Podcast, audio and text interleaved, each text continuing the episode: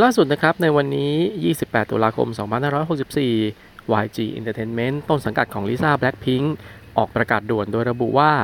เนื่องจากมีการรายงานข่าวว่าลิซ่าและลิสามโนบาล ซึ่งเป็นศิลปินในสังกัดของทางบริษัท จะเข้าร่วมงานเขาดาวฉลองปีใหม่ณประเทศไทย ทาง YG Entertainment ขอเรียนชี้แจงดังนี้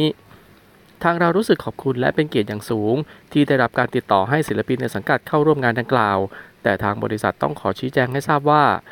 ลิซ่าไม่สามารถร่วมงานได้ ด้วยตารางงานที่ถูกกำหนดไว้แล้ว ทางบริษัทจึงเรียนแจ้งเพื่อความเข้าใจที่ตรงกัน ขอขอบคุณที่ติดตามผลงานของศิลปินเป็นอย่างดีมาโดยตลอด